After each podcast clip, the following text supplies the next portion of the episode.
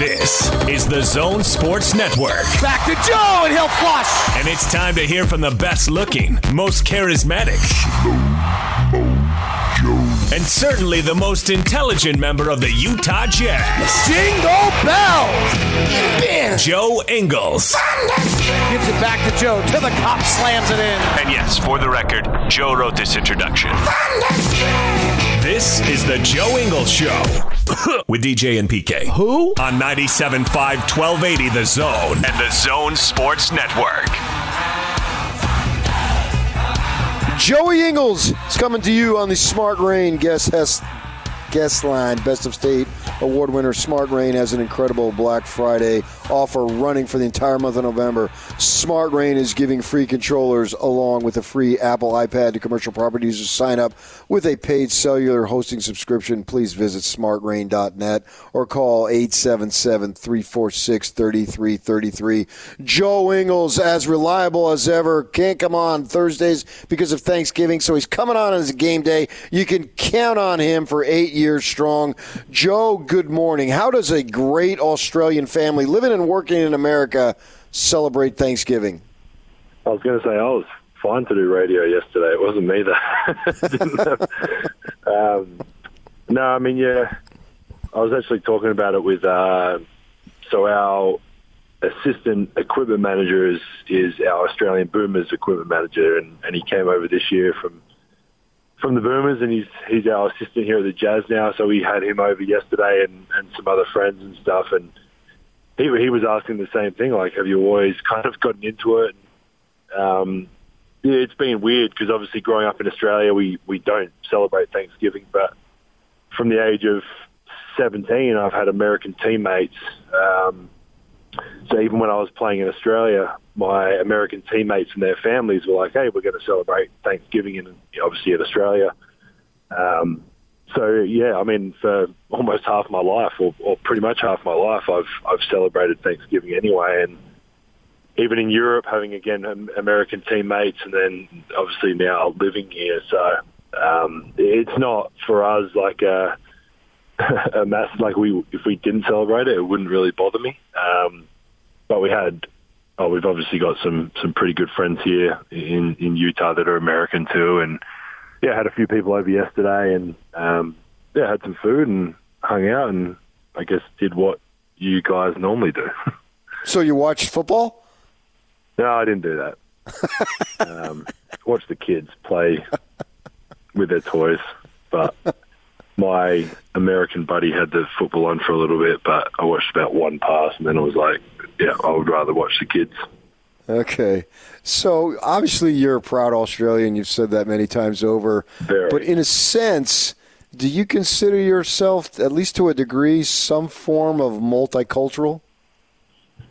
Um, no, I mean I consider myself very, very Australian, um, and again, obviously, like you said, very proud to be Australian. But I have been very lucky, I guess, to to be able to live and experience different cultures and foods and countries and people, and um, I mean, even before playing professionally with like junior Australian teams and stuff like that, we would travel all over the world to Europe and play in little tournaments and, and whatnot here and there. So, I mean, from, I mean, as much as early as I can remember, like 13, 14, 15, I- I'd been traveling to Europe and, and obviously the States and, um, obviously later in, in my life and career kind of playing in, in Israel, Barcelona and, and all these places. And, um, very, I mean, people always ask, like, do you wish you went to college and like went in the draft and potentially got drafted? And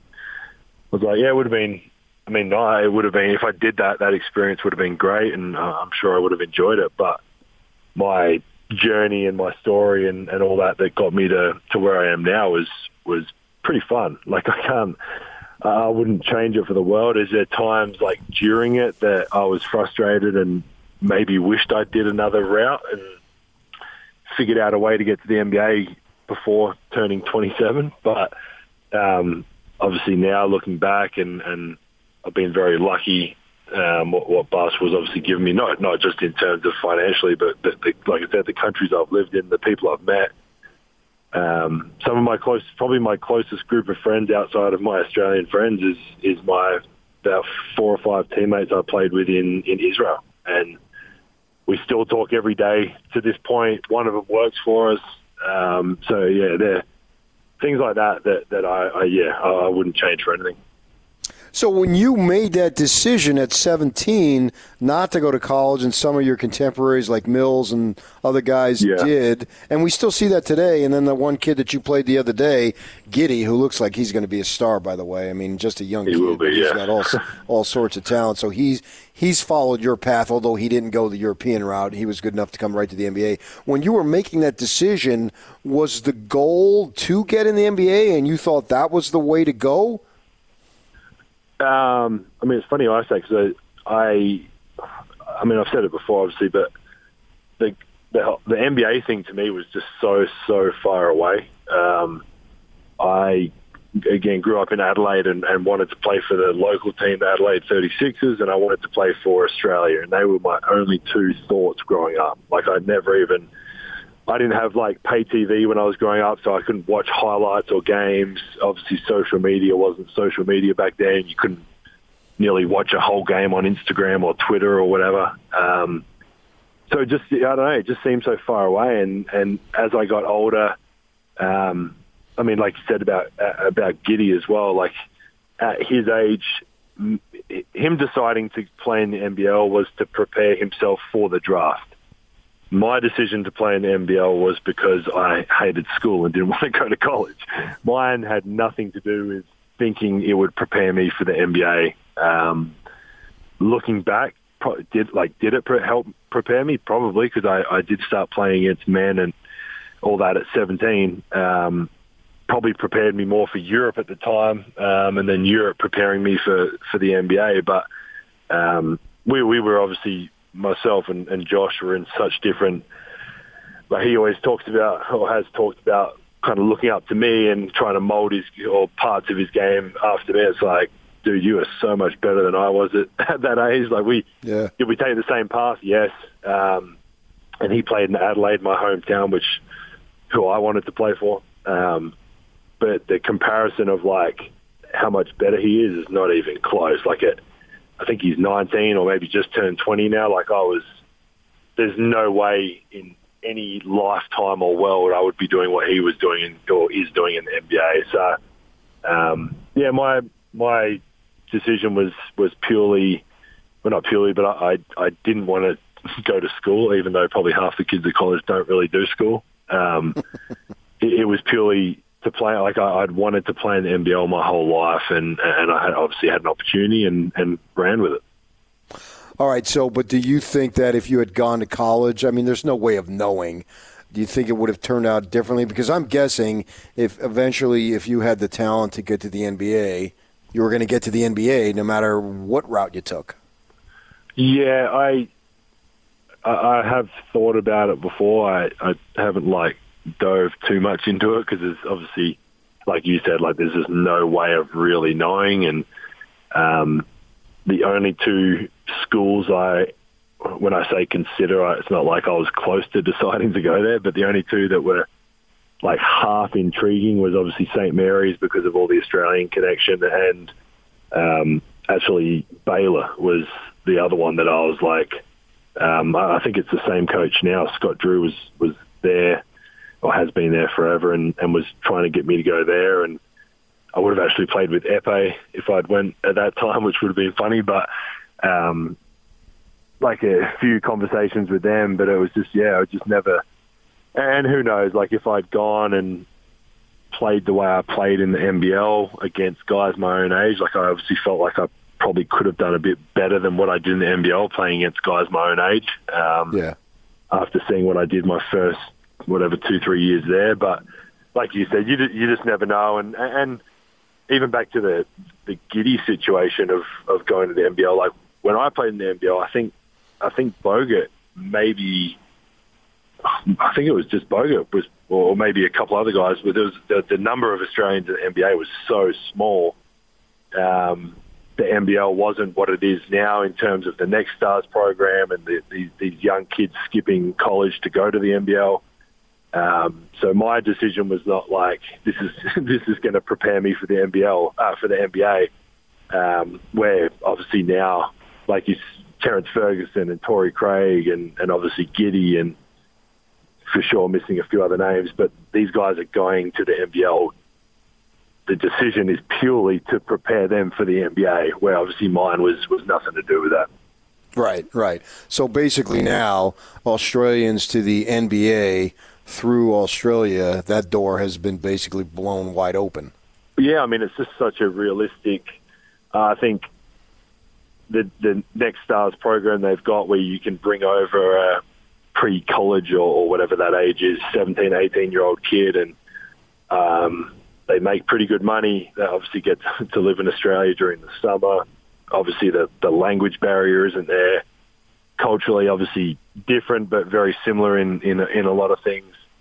Um, and then, uh, like I said, the guys that had, had done it in, in previous, the, the first couple of people that tried it out were, were very successful and got drafted. And um, I think now, uh, and, and even obviously most recently with, with Giddey and the experience he's got, and then obviously he comes over and like you said, he, his first whatever 20 games have been pretty unreal. I saw a stat yesterday. He, him, LeBron, and LaMelo are the only three players in history to have – over 100 rebounds and 100 assists in their first 18 or 20 games or whatever the, the game's number was. So um, I think the NBL keeps proving that it's a league that you can go to and, and get better and, and then obviously come over. Torrey Craig, completely different where he was out of college and all that and just went there because it was the job that was available and, and ended yeah. up getting to the NBA the year after. So lots of different ways to, to do it, but obviously I, I think it's a, a hell of a way to, to, to be able to get over to the NBA now with obviously, like I said, all those positives with, with the country and the the language and the food and and all that. So um, yeah, it's a it's a good path to go if you, you want to do that way. Since we're totally playing the what if game with Joe Ingles, how about this? Now, you guys, and I'm going to mean you guys, I mean your family, your wife, and your children, certainly you and your wife leading the way.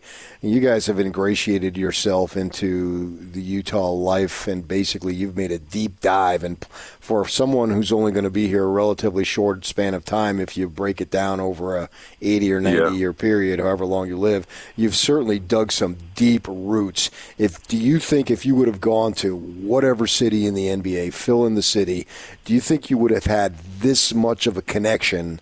like you've had here in Salt Lake in the state of Utah? Um, it's tough. Obviously, the the part of the city and and I guess the flip side of it, them embracing me from day one.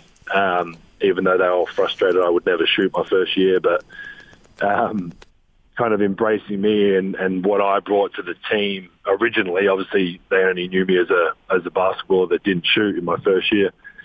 Um, but embracing obviously me and and and then Renee um, as we got kind of comfortable here.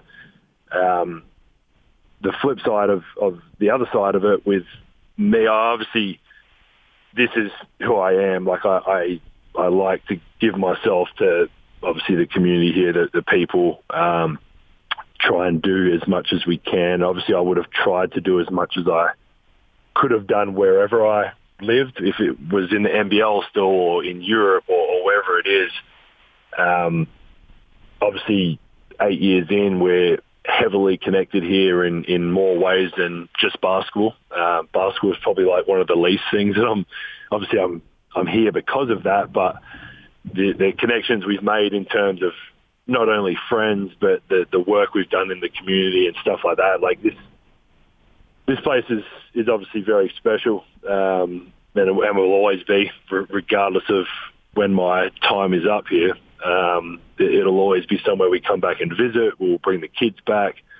Um, I, I think the the connection part as well is it's so much like my minus the, the snow. Um, it's so much like my hometown in Adelaide. Um, even Junior, who's our equipment manager from Australia, the first time he, he stays downtown, the first time he drove up to my house, he was like, oh, it's like driving to his place, Tea Tree Gully in, in my hometown. It's like when you're driving up foothill, it, it looks exactly the same as what it does to driving to this place in Adelaide. I'm like, yeah, it's very similar. So obviously that makes it a lot easier, um, or made it a lot easier originally. But um, yeah, I mean the, the connections we've got here is is way beyond basketball. The the, the stuff we've done with the, the community is something that we are obviously very proud of.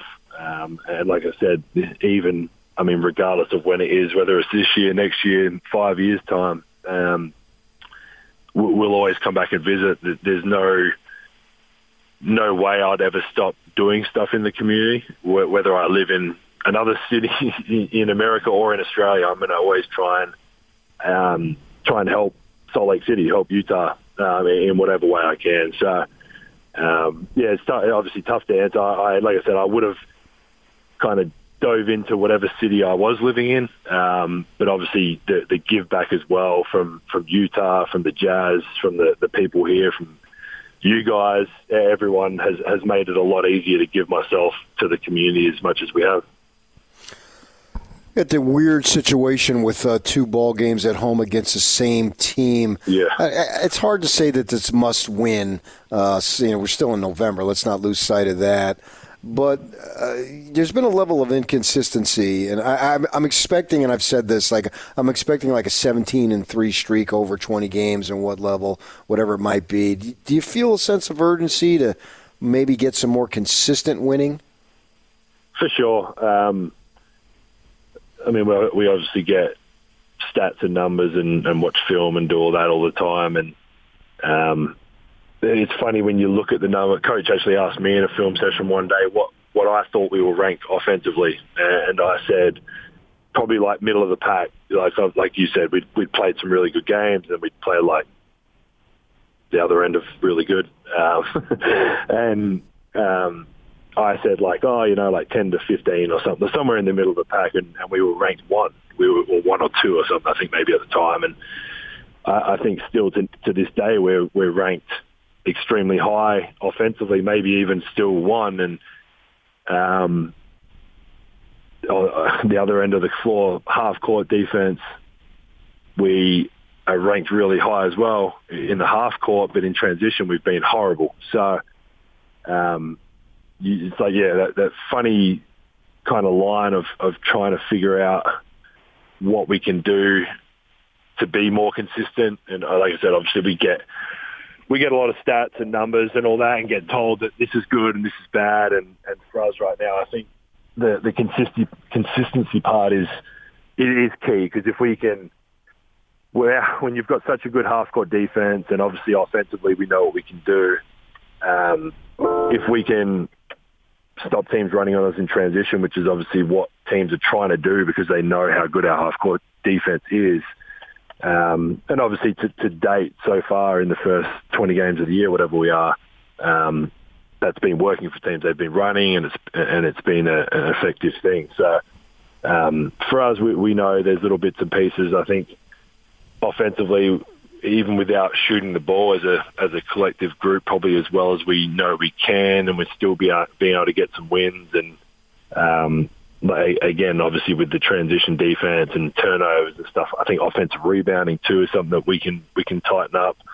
Um, obviously, our record is is decent. I actually don't know exactly what it is, but I know it's we're we're, we're up there somewhere. Um, if we can tighten up those few little things and then start shooting the ball at a level that we know we can. Like you said, I, I feel like that we can go on a go on a run, but obviously that is on us, and, and we have to kind of control the controllables in terms of not turning the ball over or, or boxing out and, and running back in transition defense. And again, for us, defense is, is where it's at and where we, we know we can be really good. And the other end is very easy for us. We've got so many talented guys and, and so many options that um, it's almost like pick pick who you want to put your weakest defender on because the four of our guards are still going to be able to make a make a play or, or an impact either way. So. Um, yeah, we, we definitely need some more consistency, and, and like you said, I, I think it'll come with with a little bit more focus and just getting locked in on those little things of, of boxing out and, and running back and stuff like that. Well, I can never tell you how to play, Joe, but what I can tell you is do not throw in an, in an inadvertent elbow into the face of Isaiah, Stewart. Okay. I would never, ever, ever do that. Did you see that dude yeah. go after LeBron like that? Yeah, he was. Uh, he wasn't happy. It was almost like he. Um, we were talking like when when you see your own blood and you, you know, like you're. That's when he. It looked like he he flipped when that because originally he. I mean, if he wanted to do whatever he was intending to do, he could have done it right away. And then obviously they got broken up, and I think LeBron tried to apologize or, or whatever, and then it was like the next moment he saw the blood dripping from his face, and he was like, "Oh." I'm glad. Uh, yeah, it's uh, obviously glad nothing happened at the end of the day. All right. Well, hey, thanks for coming on, and uh, go get a couple of wins this weekend. Appreciate it. Thanks, guys. All right, that is Joe Ingles coming on, making his usual appearance that he always does. The guy is big time money. Uh, obviously, we were off yesterday, uh, but he still comes on once a week. And do you want to go to the game tonight? Yak, are you telling me we've got free tickets available? We have a pair of tickets to give away right now to a lucky caller. Caller 12, is that what they're doing? What's the phone number? Yeah, caller 12 855 340 zone. That's 855 340 9663. Caller 12 will get a pair of tickets to tonight's game between the Jazz and the Pelicans. Yeah, we got to tell you also. There you go. Get free tickets to the game tonight. See the Jazz play the Pelicans. I got to tell you, coverage of the Las Vegas Raiders all season long is brought to you by America First Credit Union the exclusive home of the official Raiders debit card. All the same great features and benefits now with the silver and black. Learn more at americafirst.com slash Raiders. All right, man. Stay with us. More to come. 97.5, 1280 The Zone.